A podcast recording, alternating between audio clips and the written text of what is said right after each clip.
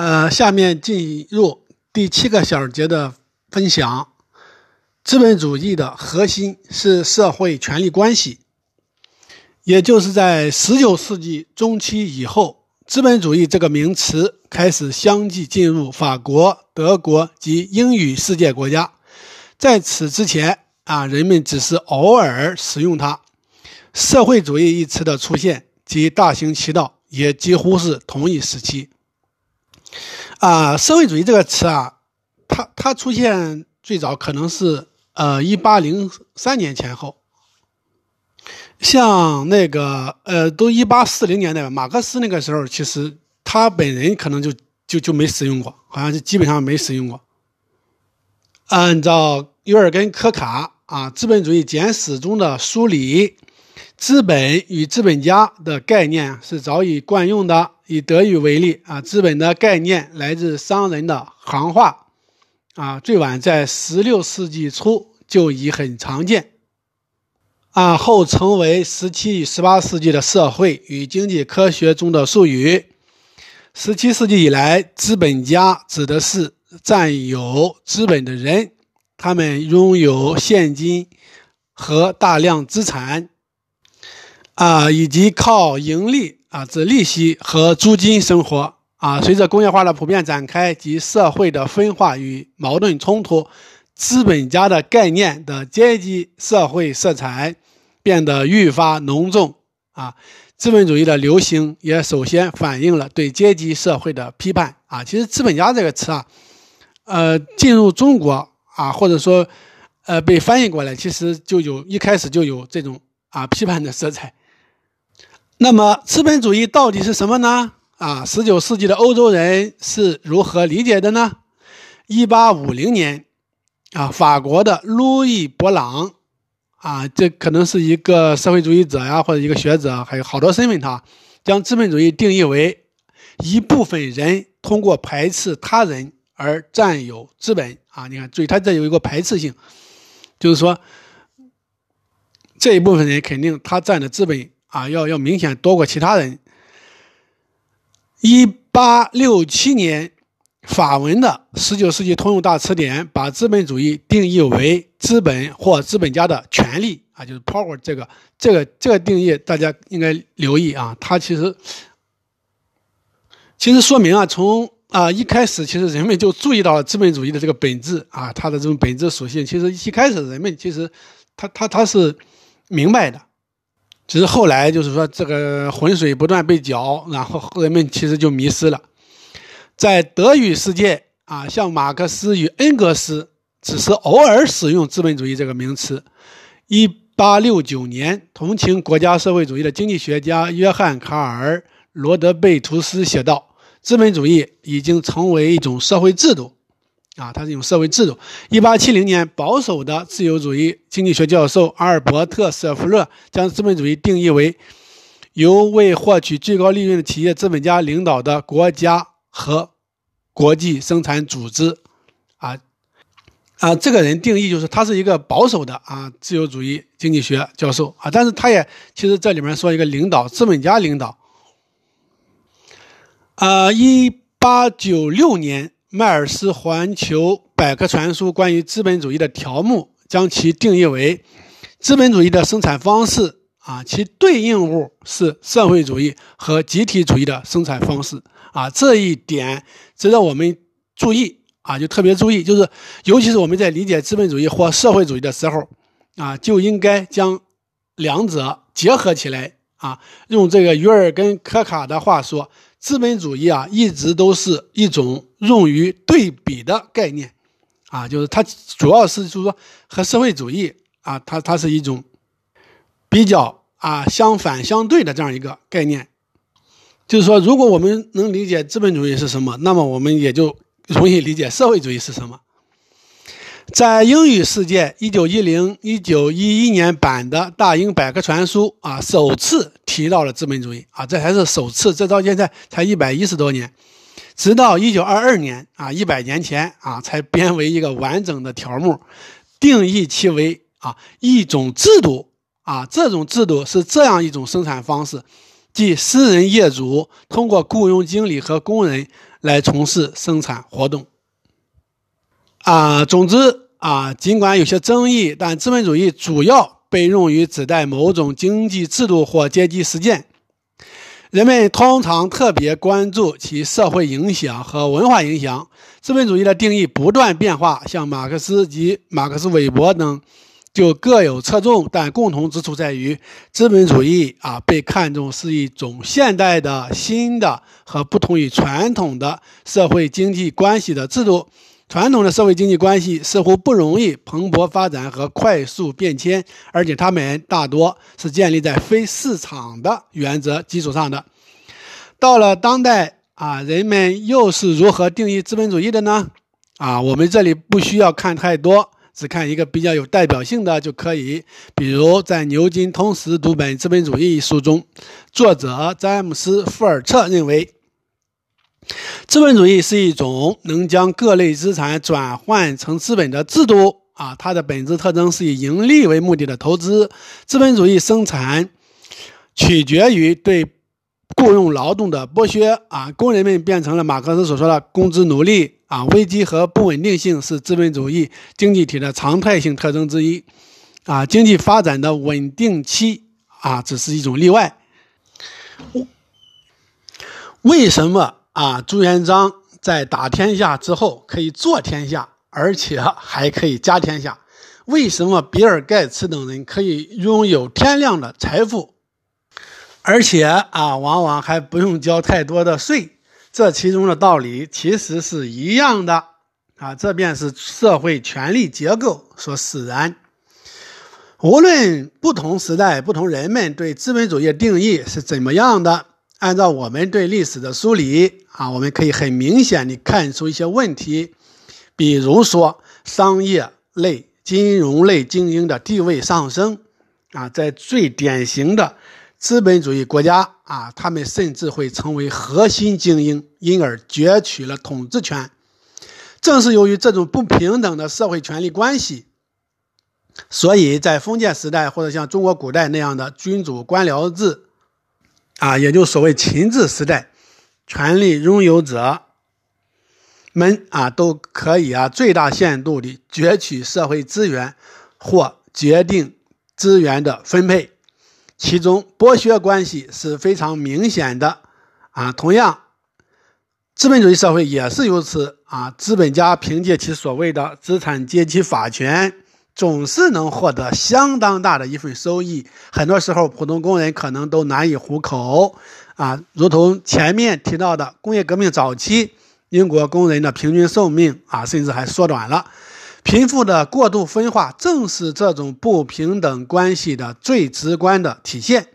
啊。新自由主义啊，之所以能够大行其道啊，背后的主因也是资本势力获取了更大的社会权利，从而可以。啊，从社会利益中攫取更多的分成啊，其实也是把更大的不平等强加给了人们。资本主义显然不是纯粹经济的，而是政治的、经济的、社会的啊。一句话就是权力的。就像我在其他文章中揭示的，在政治权力、经济权力、军事权力、意识形态权力彼此之间都可以互相转化。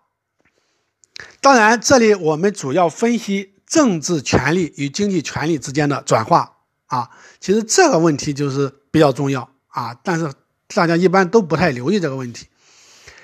就像我们在生活中看到的，一个人的经济地位越高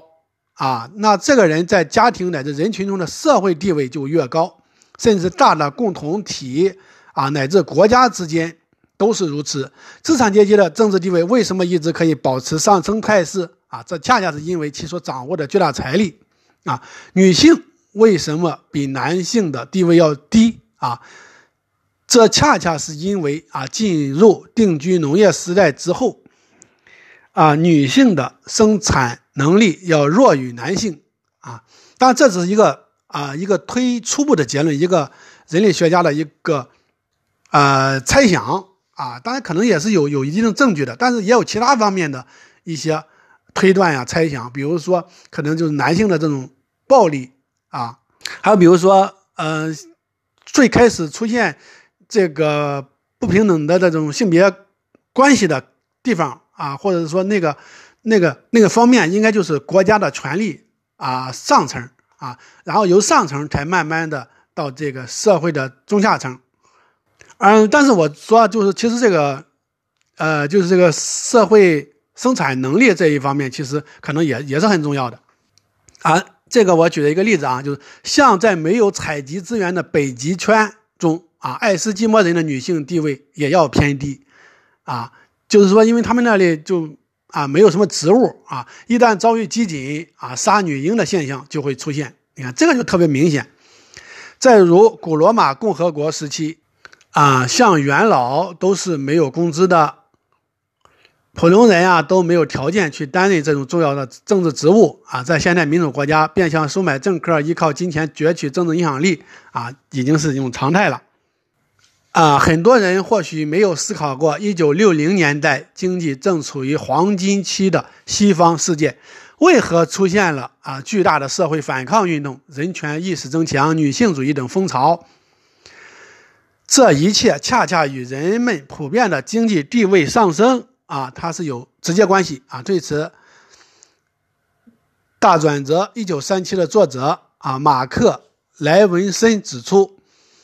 生活水平的提高和更加完善的经济安全体制啊，让不同国家的群众啊得以参与到六十年代与七十年代初的社会与文化改革运动中。从某种意义上说，为接下来对社会不公的挑战提供了信心和基础。性别歧视、环境破坏，还有对同性恋的压制，这些问题都在人类社会长期存在，但过去都没有激起过公众的愤怒。啊，这有点类似，就是我们中国古人啊，就所谓的就是“仓廪实而知礼节，衣食足而知荣辱”啊，啊，就是上面这个观点，就是说，呃，六十年代这个。这种趋势吧，其实，呃，在，在那个啊，莫里斯·迪克斯坦《伊甸园之门》啊，美国，啊，六十年代的美国文化当中，其实他也提到了这个问题，啊，因为他也是一个亲历者嘛，啊，他认为就是当时，啊，就是经济条件的改善吧，社会的这种均平化啊，对于推动这些人权啊，推动，啊，啊，性别平等这些。都都起了很大的这种助力啊，但是到一九七零年代之后，啊，随着这个啊不平等的扩大呀，然后人们这个失业这些这些情况，然后就是呃这些都有点消退了，就是包括环保啊，包括呃性别平等，包括尤尤其是这个呃更大程度上追求社会平等的这样一个这样一个努力啊，它有点消退了。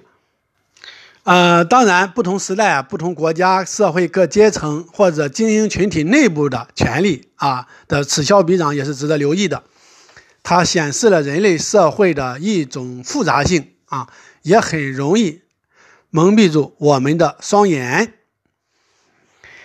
比如说，英国啊，就在英国吧啊，精英之间斗争及普通民众的抗争，在很多条件下都会促成社会公民权的扩大。还有在两次世界大战中，由于国家需要全民的高度团结，这时精英也更容易做出让步。再有像德国，从普鲁士到一战前的德国，啊，资产阶级在德国统治精英中都不占据一个核心地位啊，但这并不妨碍德国成为一个成功的赶超型国家，并一度成为全球啊第一科技大国。但我们呀，还是应该明白，经济越成功，技术越发达，资本主义的因素就会越重啊。在内外条件的配合下，就越容易转变为一个资产阶级居于核心地位的典型资本主义国家啊。当然，这个其实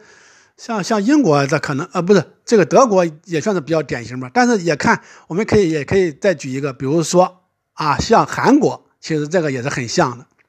比如韩国，它以前它是一个。呃，军人政府啊，那时候是发展资本主义嘛，然后后来就转型了嘛。转型以后，其实这个财阀它这个主导力啊，是越来越占据这个核心位置了啊。就是军人其实一般来说，他就退居一种啊末位了。啊，当我们说到像裙带资本主义、黑手党资本主义、国家资本主义、权贵资本主义、强盗资本主义。啊，等种种情形时，啊，其实这还是由于这类社会统治精英社会面貌的多样性及复杂性，但他们之所以啊都可以被称为资本主义，还是由于资本主义元素的渗入啊，其所固有的不平等的社会权利关系与其他形态的不平等权利关系啊彼此可以兼容啊，也就是说，这都是不平等的，和资本主义这种不平等都可以兼容啊，因为不平等都是可以兼容的。这不是污名化资本主义，而是由于它本身的特质啊，它就是如此。不过，最容易迷惑普通人双眼的，还是当今世界普遍实行的选举代议制，啊，他们认为是民主的、自由的，它与资本主义的结合，便可以是人类社会的终极状态，或者说是人类可以实现的唯一的相对最佳的可能形式。当然，这都是无知者的梦呓啊。关于选举代议制啊，其实也是一种叫有限代议制。的精英寡头特色，我已经在上一篇文章中仔细分析过了啊，当然是是是，尤其是修改修改版的，因为增加了那个，啊，就是一九一一年出版的那个《寡头统治铁律》里面的那些啊分析和结论嘛，就是当时啊就已经指出了，就是选举代议制的这种精英寡头的特质。当然，感兴趣的朋友可以啊再看一下，就是说美国究竟是不是一个民主国家？这是那个题目啊。这里我只是想要再强调一点，啊，选举代议制的确有一定的民主成分。实际上啊，实际上还不如古罗马的共和体制更民主。这是我我我我那个，呃，前几天嘛突然想到的啊。其实我以前可能隐隐约约感到的，但是前几天我有点确定了啊。我发现就是说，古罗马的共和体制啊，其实比现代的，就是说这个选举代议制。啊，它还还要民主啊，比如说人家那还有那个人民大会啊，就是那个现在呢都是间接的，你你选出了那个呃议员，议员来立法什么的，但是在在那个时候啊，古罗马那个时期其实还不是这样，就是说那个那时候元老院其实更多的它是一个权力机关啊，你现在来说，比方说美国总统，他是一个很大的啊权力的行使者吧，但是其实在古罗马其实。啊，执政官啊，他其实更多的像一个经理人那样的，但是他这个像这个总统这种形式、这种权力的，其实掌握在元老院这几百个元老的手里啊。他是其实相对来说，呃，他这是有的更更啊更没有这种专断色彩吧，因为他也是靠人多。但是呢，其实当然他也是代表贵族利益主要啊，但是他有时候并不是个人统治的啊，他他他有这样的一个。相对来说更民主的这么一个特点啊，呃，这个更重要就是，只要啊选举代议制在资本主义社会中运行，或者说他容忍资本主义的存在，那么他的民主元素啊就会不断受到侵蚀。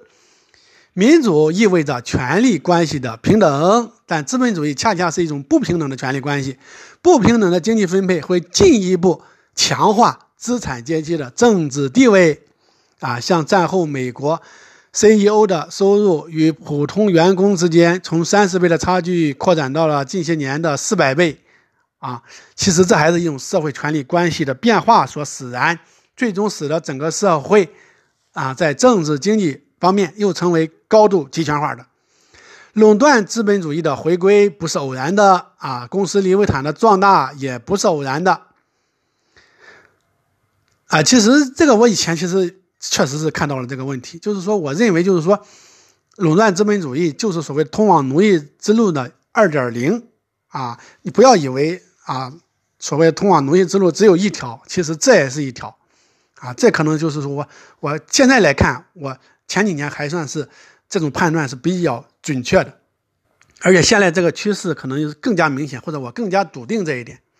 或者我有更多的证据啊，更多的分析来。验证这一点，理解这一点，不断加剧的贫富分化、日益严重的失业现象、残酷的内卷及环境危机的失控，国内外矛盾激化、社会凝聚力变差啊，都是社会不平等及其累积的后果。恰恰是这种每况愈下的糟糕现状，都是社会不平等及其累积的后果。恰恰是这种啊每况。愈下的糟糕现状，使得人们又回忆起了资本主义早期啊那种触目惊心的残酷性、野蛮性及破坏性，也使人们啊，终于恍然大悟啊，尽管走了那么远，那根本上的结构性改善啊，还是遥遥无期的。因此，我上面才说，民主与资本主义是不能兼容的。目前之所以看上去可以兼容，这既是因为选举代议制，它本身就具有相当多的非民主的元素，或者非民主、反民主的元素，也是因为人们在认知上还不太清醒，以至于找不到行动的方向。啊，那下面是第八小节啊，苏联模式是资本主义的变体。呃，前面提到了普鲁士德国的赶超发展问题，这里可以展开谈几句啊，以便于下面关于苏联与中国问题的分析讨论。普鲁士是一个绝对主义的国家啊，作为一个铁与血的国家，它主要依靠对象还是啊容克贵族地主，由此凭借武力在欧洲占据了一席之地啊，财政上也当然也依赖重商主义。啊，由此，嗯，在一战之前，啊，普鲁士德国都没有受到政治革命的太大冲击，啊，君主的权力一直很大，被称为二元制君主立宪制国家，啊，明治维新后的日本与此相似，啊，但实际上就是说，这个这个情况是很复杂的。应该说，德国的那个皇帝啊，这个君主他的权力要比明治天皇要大得多。恰恰是这样一个啊，看上去非常专制的国家，却真正实现了对先进国家的赶超。比如，一九一零年到一九一三年，德国钢产量为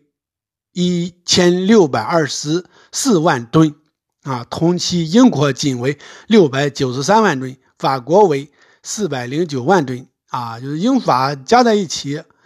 啊，这个。才有一千一百万吨啊，那比德国还差五百万吨。普鲁士德国被认为是第一次非民主体制下的赶超型例证啊，其中的道理看似复杂，其实又非常简单。这便是国家在经济发展中不可或缺甚至核心性的地位啊，就是国家，当然也可以说就是政府啊。频繁的战争锻造了国家的能力。也使得普鲁士德国出现了一支高效的官僚队伍啊，同时也由于出现了弗弗雷德里希大王啊，就是所谓的腓腓特烈大帝啊，实际上他不是皇帝，这样的英明君主啊，使得普鲁士德国的崛起速度大大加快啊，就是说，其实这些君主其实真的是非常重要，还有像彼得彼得大帝啊，腓特烈大帝，就这两个，其实对于俄国和啊普鲁士德国啊，这个他们的崛起啊，真的他们的历史进程影响真的非常大。就过去我其实还很难体会，我真正深入体会可能还是最近一两年啊，包括读了一些欧洲历史的书和他们的传记啊，觉得就是他们的这个作用真的是非常大啊，难怪就是说他们的名声这么响亮。就是说，因为他们对于形成这种绝对主义的政体啊，包括国家能力的增强啊。尤其军事实力增强，这个真是影响非常非常大。因为过去我还只是迷恋，就是说迷信有所谓的那种表面的民主的东西啊，但是没有没有看到，就是说绝对主义这个东西越发专制，它居然也这么重要。啊，德国的统治精英既尊重市场规则啊，也注重国家在经济事务中的作用，比如对铁路这类基础设施的大力投入啊。当然，他这个其实。投入这个铁路其实也有那个啊军事上的考量吧，就是因为它主要是运兵啊、运后勤这些东西。但是就铁路它有特殊性，因为铁路它也可以啊用于民用啊，同时非常注重教育投资啊，又能够适当的协调各阶层利益。比如啊，德国呢率先实行了福利国家的一些举措啊，它虽然是个专制国家，但是它率先实行了福利国家的一些举措。啊，俾斯麦形容为收买，当然他他的居心其实是是不好的，他就是为了压制这些社会反抗，压制他们这个政治要求啊，这都要比同时代的英法高出一筹啊。虽然英法是所谓的民主国家，但是德国啊，它的社会不平等程度可能比英法要低一些。哪怕德国具有粮食不足、矿产缺乏等不利条件啊，包括石油啊，可它还是成为了全世界，尤其是欧洲首屈一指的强国啊，尤其是科技方面的优势，曾冠绝全球啊。我记得有个数据吧，就是一九零零年到一九三三年啊，就是这个时候，这个诺贝尔这个科技类的这个奖的得主这个人数啊，在德国其实占全世界的三分之一，我记得有这么一个数据。啊，包括其实像一九一八年、一九二零年代，中国人啊，就好多中国人嘛，就是都认为德国是世界第一科技强国啊，也都想让上德国去留学啊。比如那个谁，实际上他有个这个理想，就是比较有名的那个张自忠啊，就那个张自忠是治理的治，中间的中啊，那个张自忠就跟着蒋介石的那个叫张自忠。其实他一一度就想去德国留学啊，但是没能成功。呃，一战、二战的爆发，还是包括资本主义在内的各种社会不平等、不平衡机制所促成的，而且国家之间的竞争啊，还是其中的主角。一八八零年代，包括美国、日本等国家相继成为帝国主义国家，全球帝国主义的竞争啊越发激烈残酷。一战之前就先后发生了像美西战争、布尔战争、日俄战争啊这样的较量。正是在这种大背景下。又一个后发国家啊，奇迹般的崛起了，这就是俄国、苏联。呃，其实俄国的崛起不应该是使人感到意外的，因为它在历史上就成功的打造出了一套绝对主义啊政体模式，其国家能力是不容置疑的啊。咱前面说了，就彼得大帝啊，包括到叶卡捷琳娜大帝，加上其巨大的体量啊，所以在十八世纪末。到十九世纪初啊，俄国在欧洲的地位举足轻重啊，可以说甚至一度压过了法国啊。只是由于啊最高统治者或者统治精英时常不够英明团结，加上落后的农奴制啊，所以其国家潜力就很难得到长足的开发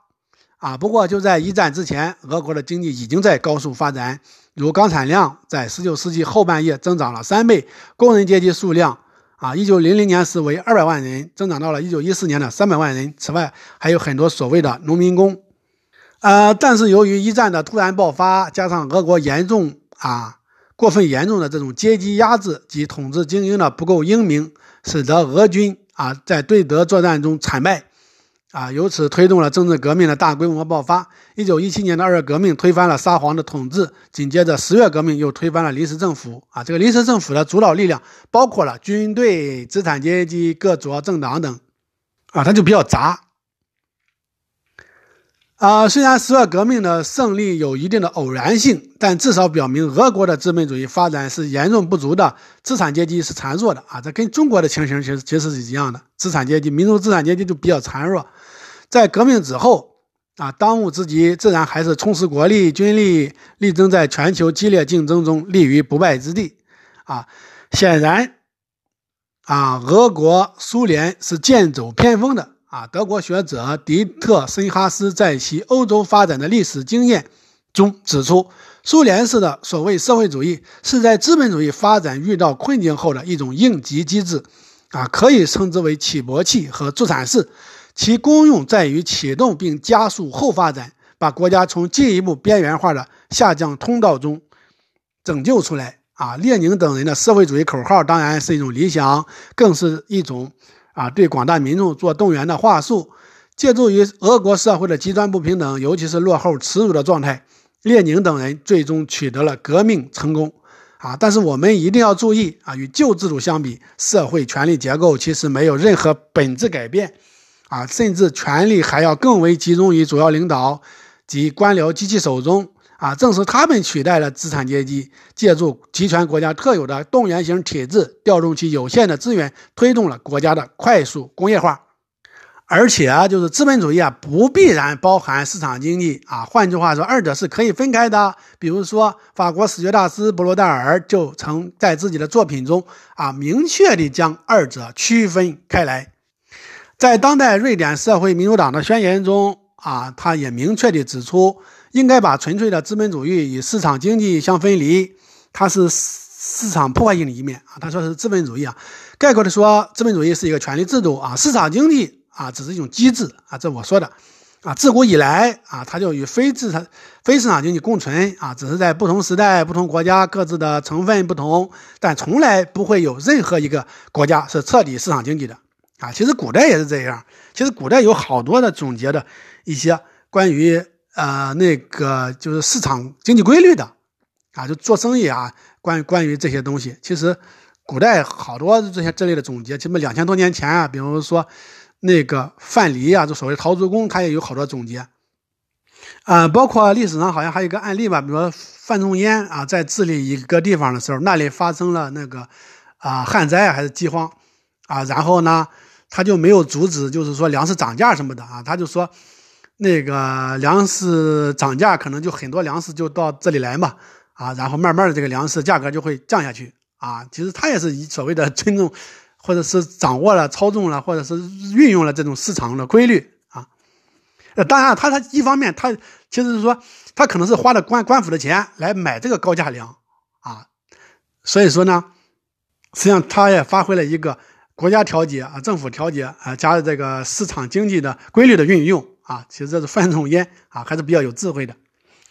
呃，今天的人们。是普遍相信市场经济的竞争机制，啊，也认为它应该是基本资本主义的基本特征，啊，所以当垄断等反竞争现象大行其道时，人们会高呼这不是真正的资本主义，啊，斯蒂格利茨这样的知名经济学家都是这样理解的，啊，过去的我也没有真正想明白这个问题，啊，但是后来我才慢慢的理解，其实啊，垄断资本主义必然是自由竞争资本主义的归宿，啊，即使你不乐见。即使你不高兴看到这一点啊，那苏联模式到底是官僚社会主官僚社会主义或者称集权社会主义呢，还是官僚资本主义或者称国家资本主义的呢？啊，就是前面我们所分析和界定的这个问题是不难搞清楚的。苏联模式的本质。恰恰是经典资本主义模式的一种变体，是晚清中国官僚主导的洋务运动的升级版。其实早就有一些西方学者留意并分析过这个问题啊，只是这种论断不符合资本主导下的西方主流意识形态，因为这个观点受到了啊，因此这个观点受到了舆论和媒体的轻视。背后的主因当然还是资本精英不喜欢这个说法啊，很多天真的左派也不喜欢这个说法。所以无法受到重视并流行开来。马克思关于社会主义脱胎于高度发达资本主义国家的论断，我们不能不说啊，就是说不能说它是错误的啊，至少它还是有一定道理的。因为社会主义是针对资本主义的纠错或革命。假使一个国家或地区的资本主义发展根本就是薄弱的或不足的，那真正的社会主义也没有了可以依托啊，可以立足的对象。十月革命的元老托洛斯基就曾认为苏联还在建设资本主义啊，列宁实际上也强调加速建设资本主义，只不过冠以国家的定语。但到了斯大林掌权之后，由于内外的形势、话术的包装，才开始变化并固定下来。当然，其实，呃，这个模式它也有改变了，就是说，呃，有一些更多的就是说计划的因素。就是说，这种控制的因素更更加的明显，呃，就像德国、日本等经验所表明的啊，发展资本主义其实没有什么固定的模式，各国都可以根据自己的实际情况来决定究竟啊由谁来主导或辅助啊，核心差别就在于精英啊成分不同啊，像二战前日本的军队就是自主性、能动性很强的力量。啊，在天皇的支持下，军队高层啊，甚至一度成为主导性统治精英啊。多样化本来就是常态，但发展成败的关键要素之一，便是国家能力的强弱。资本主义与国家本来就是密不可分的啊一种关系。国家发展资本主义的直接目的，也是应对残酷的国际竞争。而且我们常常忽视的是，自从19世纪以来啊，随着垄断资本主义的出现。大型企业不断崛起，他们越来越多地借鉴政府的官僚制、科层制结构，啊，资本主义企业与国家政府在管理模式及体制架构方面本身就是一致的。啊，就是说他们都是官僚制，都是所谓科层制的，甚至在所谓民主国家中的资本主义企业，啊，比政府都更为集权。啊。其实好像美国政府的这个公务员，好像他们的话语啊、服装啊什么的，好像还都是借鉴的这个大企业的。啊。这是好像就是呃，罗斯福新政之后啊，成了一个这样的一种特别的特殊的情况。从苏联解体到俄罗斯的转型，这个过程中没有太大的社会动荡，尽管民众承受了很大的痛苦，但整个过程仍是相当平顺的。这恰恰是由于整个社会的基本结构并没有什么本质变化，所不同的仅仅是精英成分的一些变化。啊，一些官僚甚至可以摇身一变成为私人资本家。而且需要我们注意的是，在一九九二年时，俄罗斯的公务员数量为一百万，但二零零四年就增加到了一百二十六万。啊，虽然它成为了所谓的资本主义国家，但是啊，你看它的公务员还增加了这么多。啊，在美国也是这样，一九五一年联邦雇员数量为一百五十万，到一九九零年代老布什时代已经增长到了三百二十万人。啊，最吊诡的是，往往是口口声声要推行。小政府的共和党总统里根、小布什等人会大力增加联邦雇员，啊，但是像民主党总统克林顿、奥巴马则会削减，啊，我记得奥巴马可能他那时候削减了四十万个、四十万个这个公务员的岗位。站在一九三零年代的视角看苏联，当传统资本主义国家纷纷陷入大萧条的泥淖中时，啊，苏联却展开了快速的工业化。这不能不说是一个奇迹啊！实际上，由于大萧条造成了的美国国内投资机会的减少，苏联反而得到了美国资本与技术的大量的帮助。啊，当时啊，美国的资本啊也向日本大量出售钢铁。其实，日本这个买钢铁就主要是制造这个炸弹、炮弹啊，甚至像 IBM 公司啊，与纳粹德国还进行了积极的合作。苏联成功的代价当然是很高的，但是跟残酷剥削劳工甚至实行奴隶制的典典型资本主义国家相比啊，其实也不算什么异类。再加上二战带来的光环及充满诱惑性的口号，苏联模式在全世界顿时有了一种非凡的魅力。啊，但是苏联的弊端无疑也是明显的，因为这种体制对于主动性的压制太过于严重。对于市场规则的尊重也相当不足啊，尤其是在利益分配方面的协调性太差啊，当然也包括这些腐化这些东西啊。再加上将过多的资源投入于军工和国防，包括像阿富汗战争之类的巨大消耗，以及领导人素质的低下啊，比如尤其是勃列日涅夫这种人啊，素质极端低下。到一九八零年代末期，这种模式已经越发难以为继。可是我们必须明白一点：由于美苏争霸的特殊背景，使得苏联即使有心早早的啊做一些改革吧，也很难像一九七八年前后的中国一样成功推行市场化改革，并被全球资本主义体系所接纳。苏联的力量过于强大，使得美国的政策主要是围堵性、拒斥性的。美国不愿意看到西方资本技术的再次流入苏联，更不愿意将苏联拉入由其主导的全球资本主义体系。啊，除非啊是苏联完全沦为一个无法与之抗衡的二流国家。二十世纪的中国所走过的道路与苏联高度相似。啊，有高度的这种相似性，只是由于我们是更弱的国家，我们受到了更多的外力的干预，比如说这个日本啊，来自苏联的。但是两千多年以来，中国就具有强政府及庞大的官僚制的传统，一旦实现政治上的再次整合，国家能力得以充分发挥，那么就很容易啊实现赶超式的发展。不过这也取决于领导人的这种个人素质。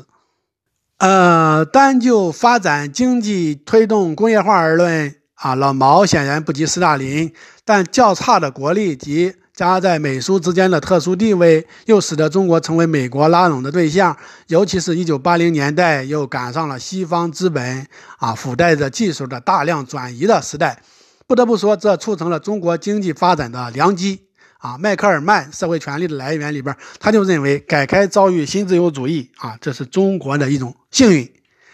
重中之重的是。啊，自从一九啊一八四零年代，尤其是一八九五年之后啊，中国始终在全球资本主义竞争体系下奋力求生啊，也被它深深的影响和渗透。所做出的抉择也是对它的一种回应啊，有时看起来还是一种非常极端的回应。但不管怎么说，资本主义的问题啊，就是中国人的问题啊，尽管它并非是中国人唯一的问题。啊，我再再强调一下，资本主义的问题啊，就是中国人的问题，因为本身资本主义问资本主义它就是一个全球性的问题。但是我们也明白，就是中国的它这个社会权力结构啊，它跟啊英美这些国家它是不一样的啊，精英成分我们的稍微复杂一些。但是我也说了，资本主义越发展，就是说啊越容易啊，就是说演变成为那种啊以资本精英。为核心啊，为主导的那样的一种社会，典型的资本主义社会啊。好，那先啊分享到这里啊，这个这一节就啊先到这里啊，谢谢大家。